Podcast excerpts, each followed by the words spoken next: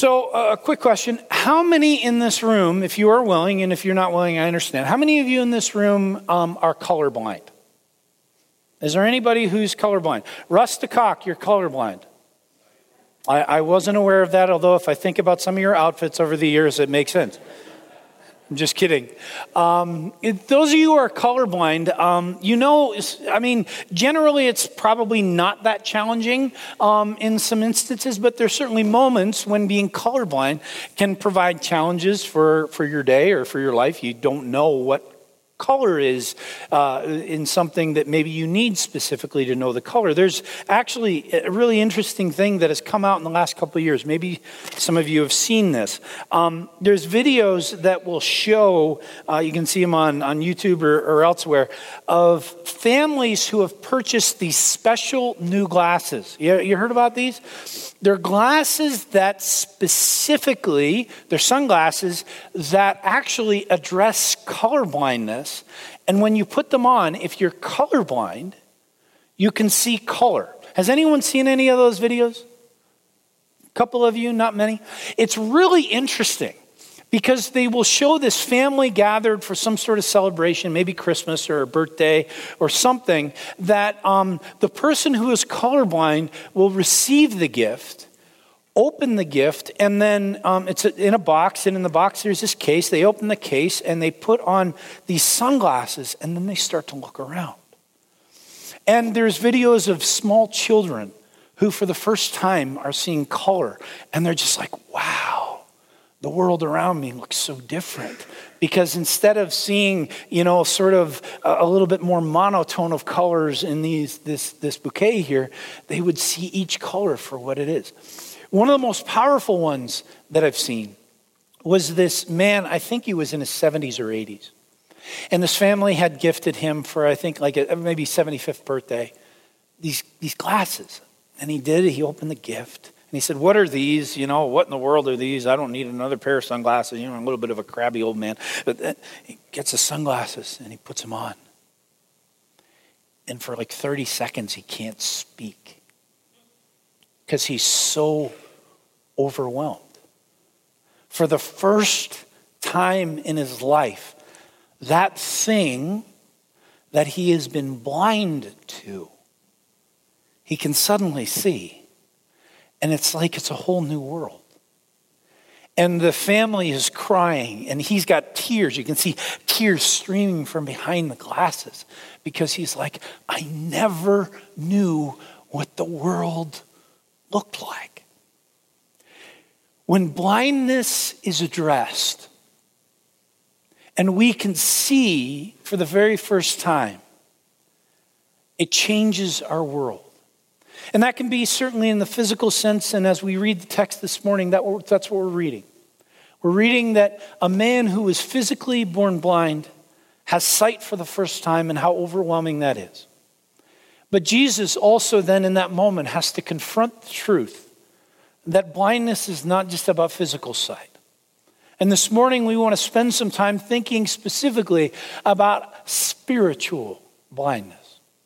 And hopefully, like that 75 year old man, we can be confronted with seeing, perhaps for the very first time, in a new way that changes our world and helps us see Jesus better, to get the game on when it comes to living truly, being able to see and follow Jesus. I want to encourage you to turn in your scriptures to John chapter 9. Gospel John is about one quarter of the way back from, or from the back of your Bible Matthew, Mark, Luke, John. Beginning at verse 1, we'll read the first 12 verses to begin. As he went along, Jesus, he saw a man blind from birth. His disciples asked him, Rabbi, who sinned? This man or his parents, that he was born blind? Neither this man nor his parents sinned, said Jesus. But this happened so that the works of God might be displayed in him. As long as it is day, we must do the works of him of him who sent me. Night is coming when no one can work. While I am in the world, I am the light of the world. After saying this, he spit on the ground, made some mud with the saliva, and put it on the man's eyes. Go, he told them, wash in the pool of Siloam. This word, this word means sent. So the man went and washed and came home seeing. His neighbors and those who had formerly seen him begging asked, Isn't this the same man who used to sit and beg? Some claimed that he was. Others said, No, it only looks like him. But he himself insisted, I am the man. How then were your eyes opened? They asked. He replied, The man they called Jesus made some mud and put it on my eyes. He told me to go to Siloam and wash. So I went and washed, and then I could see. Where is this man? They asked him. I don't know, he said. So I want you to think about that moment. We know from the text that the man was blind from birth, meaning he had never seen he had always lived in the darkness of his eyes, not being able to, someone could describe things for him, but even in that description, he would have been limited because he had nothing to compare it to in his mind. He probably, and, and I don't know, I, I don't know how many people who have been blind have, have been able to see then. I, I don't know what that moment would look like, but you can imagine that as he was asked questions of his neighbors, that he wasn't probably answering them. Uh, what does the text say? He says, um, I am the man. It probably wasn't, oh, I'm the man. No, he's like, I'm the man. I used to be blind. But now I see. This is incredible. This is amazing. There would be a level of excitement because for the first time, all of a sudden he could see the face of those that he lived beside, that those, those that he loved. You can imagine, and I want you to imagine in this moment, especially as the story progresses, that this is a man who, in this experience, is not engaging with it in sort of a laid back, like, no big deal, I was blind, but now I can see. It wasn't like that at all. This is a man who, for the first time, his world is completely opened up. And all of a sudden, everything's different. And it's different because of Jesus.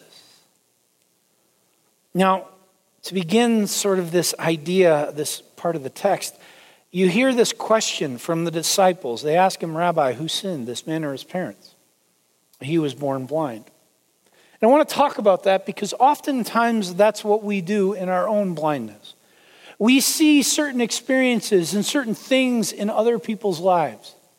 We see them and we say, oh, that's the result of some sort of sin.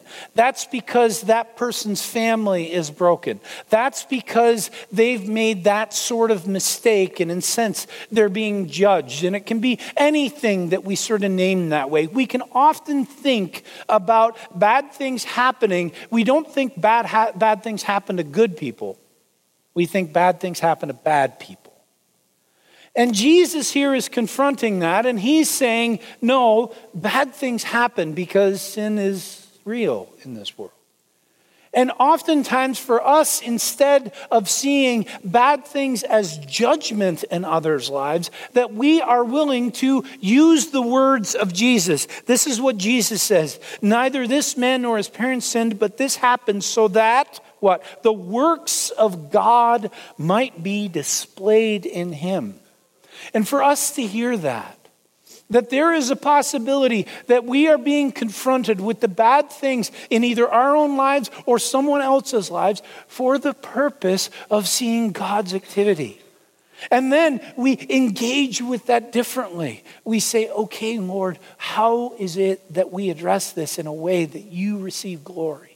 And other people can then testify because this bad thing that was redeemed, this blindness was taken away, this addiction was redeemed, this broken relationship was transformed, that then we can give glory to you.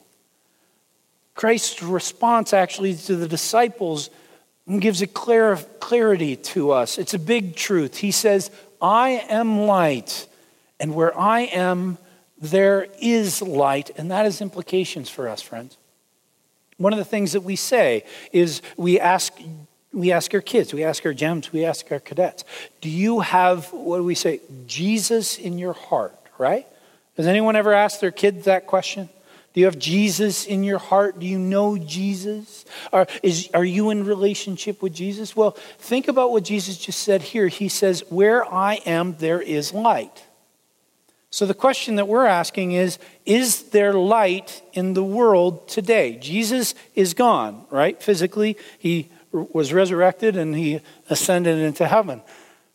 But he's in you, and he's in me. So if Jesus is in us, then where we are then is light, right? We are actually the means for the world to be redeemed from its blindness. You hearing me? We are the ones who go out where there is darkness, and because Christ is in us and Christ is light, as he says in the text, we are the ones who bring the light of the world. When Jesus says in the text, I am the light of the world, he's not just talking about that time, he's talking about now, and you and I then are light bearers.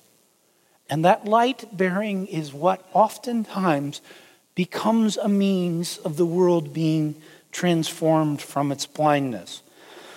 But Jesus' work here ticks some people off, as it often does. Verse 13 through 23. They brought to the Pharisees the men who had been blind. Now, the day on which Jesus had made the mud and opened the man's eyes was a Sabbath. Therefore, the Pharisees also asked him how he had received sight. He put mud on my eyes, the man replied, and I washed, and now I see. Some of the Pharisees said, This man is not from God, for he does not keep the Sabbath. But others said, How can a sinner perform such signs? So they were divided. Then they turned again to the blind man. What have you to say about him? It was your eyes he opened. And the man replied, and again we read this like he is a prophet. No, like he's a prophet. I was blind, but no, you hear that excitement in his voice. They still did not believe he had been blind and received his sight until they sent for the man's parents. Is this your son? They asked. Is this the one you say was born blind? How is it that now he can see? We know he is our son, the parents answered and we know he was born blind. But how he can see now, or who opened his eyes, we don't know. Ask him. He is of age, he will speak for himself. His parents said this because they were afraid of the Jewish leaders who had already decided that anyone who acknowledged that Jesus was the Messiah was to be put out of the synagogue. That was why his parents said, He is of age, ask him. Now you notice, okay, notice clearly here. What doesn't happen? The man who was born blind has just received sight. There's no celebration, right? Can you imagine? I mean, what happens when we receive an email from the prayer chain here at church that somebody in our church who has been diagnosed with cancer has been declared free of cancer? What do we do? Praise God, right? Praise God that He has done this great miracle of healing in this person's life. If, if there is a child who has had some sort of accident or some sort of issue and, and it comes out well, and there's this idea of that child being healed or that child being safe, we say, Praise God. We celebrate together because that's what you do when something great happens to somebody who was in trouble before. But for this man, that doesn't happen. And you lament it for him that his story, in fact, becomes a means for the Pharisees to trap Jesus. He misses out on the big party. He misses out on being able to say, Isn't this amazing? Isn't this exciting? And why is that that he misses out on it? Because the blind man who has received sight is surrounded by a lot of seeing people who can't see a thing. There's blindness in their lives. And they get caught up in so much of the stuff of Jesus. See, what he had done, it's interesting how Jesus had done this, right? Jesus can heal any way that he wanted to. He could have simply come up and touched the eyes of the blind man. But what he did instead is he took mud and he spit on it and then he rubbed it on his eyes. You know what that is? That's moving earth. Do you know what's not allowed to do on the Sabbath? Moving earth. You're not allowed to move earth. That's breaking the law. That's working. And yet Jesus did it specifically to heal. It's in a sense him saying and antagonizing the Jewish leaders and saying, guess what? In order for me to show you just how blind you are, I'm going to do this one little thing. I'm going to take a handful of earth, and that movement of that earth will offend you so much that you can't see what is real here. He's confronting them in this incredible way to really challenge what it is that they see. Because in them seeing this movement of earth, they miss Jesus. He wants them to move beyond, to see Him. Thus, some of His challenging things that He says in that, that He says to them later on. It's in a sense the Jews are saying to Him, if it doesn't fit into under our understanding of God, it's evil. Now, I want you to say that phrase. Don't say it out loud. I want you to think about it yourself.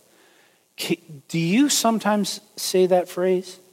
If it doesn't fit into my understanding of God, it's evil. Are there times when that happens? Because I'll tell you, happens for me. There are times that I look around at the world that we live in, and I look around at other Christian leaders, and I look around at other people, the things that, it, that they would say that God is calling them towards, and I say, wait, hold on, are you kidding me? Let me give you just one example. I've talked about it before, but I think it's very fitting for this morning. Um, there's this organization, ministry called Triple X Church Triple X Church is a group of people who felt God called by God to go into and be the light of Christ in the pornography industry. They're not just praying for and they're not just trying to influence from the outside the pornography industry, they're trying to influence it from the inside. And in fact, so much so that when, and unfortunately, we see these things sometimes in the freeway. We see the adult conventions. You ever seen those billboards in the freeway that's coming up in LA or something going on? They're actually at those conventions and they have a booth. So they're surrounded by pornography. Um, the, the people who market it, the people who perform in it, all the different thing, things that are involved in it. They have a booth there. I remember hearing about Triple X Church for the very first time saying, Are you crazy? Are you kidding me? That God would call you to go to a pornography convention. Now, I'm, maybe I'm not listening, but God has not made that call in my life. And I praise God for it. But I remember hearing that for the first time, thinking to myself, you're going to be surrounded by all this sin. You're going to be confronted by it. This whole time that you're there, you're going to see things that you can't unsee. Is that godliness? And at that point, I would have said no. But if you know anything about Triple X Church and their ministry, you'll find out that they've actually been a part of bringing like 150 people out of the pornography industry.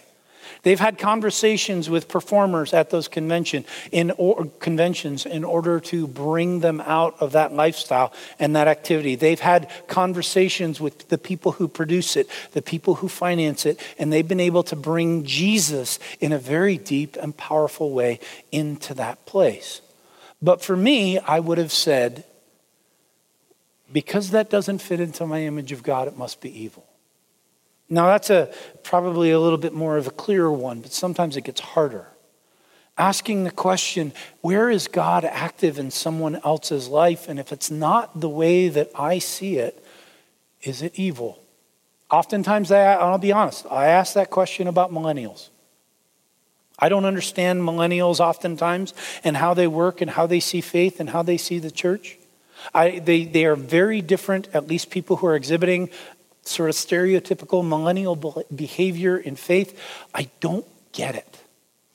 But the reality of it is, the longer that I live in relationship with millennials, the more I see, yeah, Jesus is present. and he's powerful. He's just doing it in an uncomfortable and a different way than I think that I would do. That's exactly what Jesus is confronting these Pharisees with. For us to ask that question, where are those places where it seems like, I'm not sure, doesn't seem like this is God, but where God might be showing up, where is it that you are spiritually, spiritually blind? Let's continue verse 24. A second time they summoned the man who had been blind. Give glory to God by telling the truth. They said, in that sense, is what they're saying right here is give glory to God by telling us what we want to hear. They said, Who knows this man is a, we know this man is a sinner. He replied, Whether he is a sinner or not, I don't know. One thing I do know, I was blind, but now I see. And they asked him, What did he do to you? How did he open your eyes? He answered, I have told you already, and you're not listening. Why do you want to hear it again? And then he asked this question great question. Do you want to become his disciples too? Then they hurled insults at him and said, You are this fellow's disciples. We are disciples of Moses. We know that God spoke to, to Moses, but as for this fellow, we don't even know where he comes from. The man answered, Now that is remarkable. And this guy, I mean, this guy's unlearned. If he's blind, then he probably had very little learning in his life. He would have been considered someone who should beg in order to have a living. So he gives this incredible little sermonette. Listen well to it. Now that is remarkable. You don't know where he comes from. And he opened my eyes. We know that God does not listen to sinners. He listens to the godly person who does his will. Nobody has ever heard of opening the eyes of a man born blind. If this man were not from God, he could do nothing. How do you think the Pharisees like that? Not much. To this they replied, You were steeped in sin at birth. Again, going back to the disciples' question at the beginning, How dare you lecture us? And they threw him out. What a testimony. This unlearned man speaks deep and it's offensive truth to the Jews because he's saying, You're living in what was. You're living because they said, We believe in who? Moses. We believe in the old things. We believe in the things that have been done, the things that we understand, the things that we can quantify, in a sense, the things that we can put into this box. But here is this man. Here is this man who has come and he's changing our understanding of reality and who God is. And we're not comfortable with that. But the man confronts that by saying, yeah, but here's what happened. And if this is what happened, this has to be of God because we know it couldn't come from any other place. And what's killing me as I read this story is the Pharisees then are still worried about his pedigree. What's the, what does it say in verse excuse me, 29, it says this We know that God spoke to Moses, but as for this fellow, we don't even know where he comes from. If he's not from the right place, if he doesn't look right, then it can't be from God.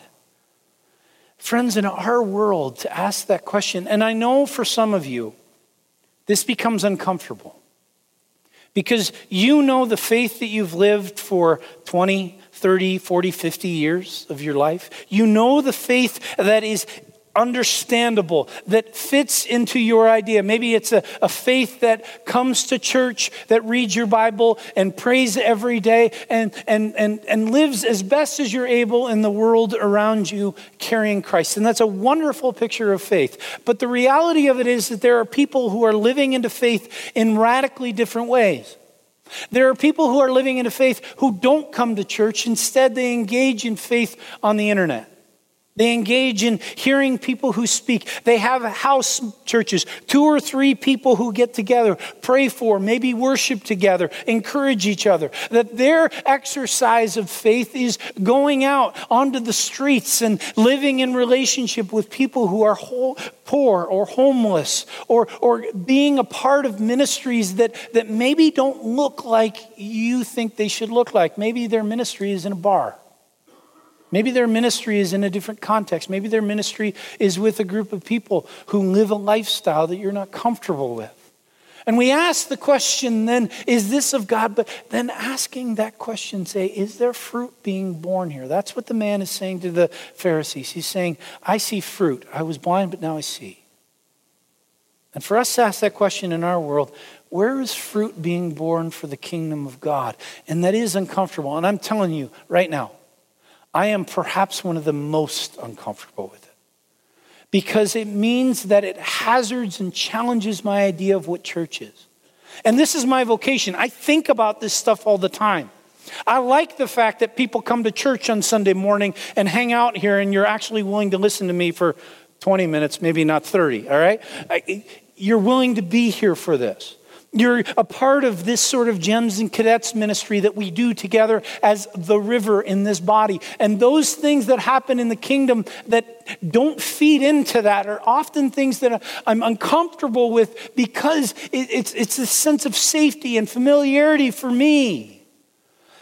But is God bigger than my idea of what church is? I'm going to ask the question again Is God bigger than my idea of what church is? Is God bigger than your idea of what church is? And if that is the case, for us then to ask the question where are people seeing perhaps for the first time? Where is blindness being overcome? And in that way, we're addressing our own blindness. Friends, there are people in this room who are blind, and I am probably the king of them. I am blind to the things of God in my world because I haven't yet, in some way, shape, or form, been willing to say, God, you are bigger than I am. You are greater, your plans are wider, higher, deeper. Your love is immeasurable. And because of that, I am willing to be patient and see the different places that I'm uncomfortable with, but that you love where you are at work in this world.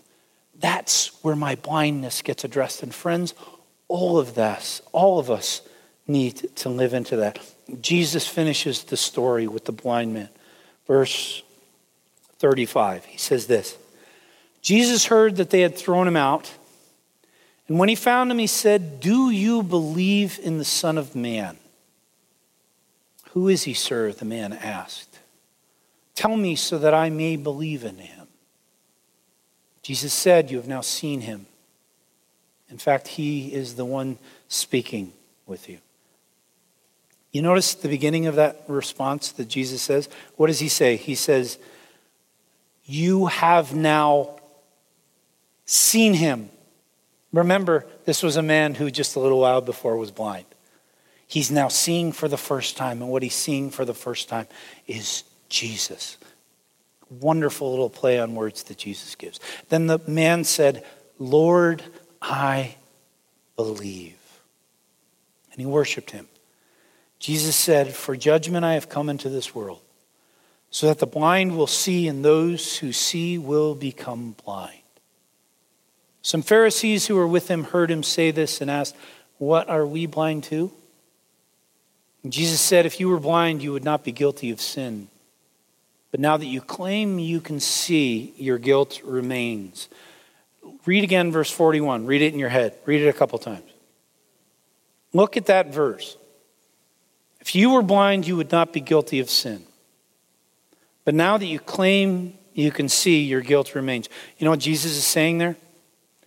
He's saying that because, friends, you're in this room, a place where you have heard the gospel of Jesus Christ, that Christ is the way to salvation, that there is life only through him. Because you have heard that truth, you can now see. Whether or not you engage in that seeing is up to you, but you can now see because that's truth. Amen? That's truth. So you can now see, which means that you're on the hook for it. There are a whole lot of people in this world who do not know, have not heard, do not understand that truth. You do. Which means for you to ask the same question as the Pharisees. What did they ask? They said, What are we blind to? For us to be convicted by that, Jesus is speaking to the religious folks here the folks who show up in church, the folks who do all the right things, the folks who are in the right place. And he's saying it's possible because of you not being open to seeing me at work in the world that you are blind. That should cut us to the quick and ask and force us to ask the question Lord, where am I blind to your work in our lives? See, this whole passage is not about saying, let's address the world's spiritual blindness. This passage this morning is about addressing mine and about addressing yours. Where are you and I blind? Are we blind in God's work in the life of a classmate who is desperate for love and we can give it? Are, are, are we blind in the attitude that we have towards people who are foreigners within our gates? I'm using simply the biblical phrase here. How we understand the idea of immigration and people who are in this world. Are we blind to that?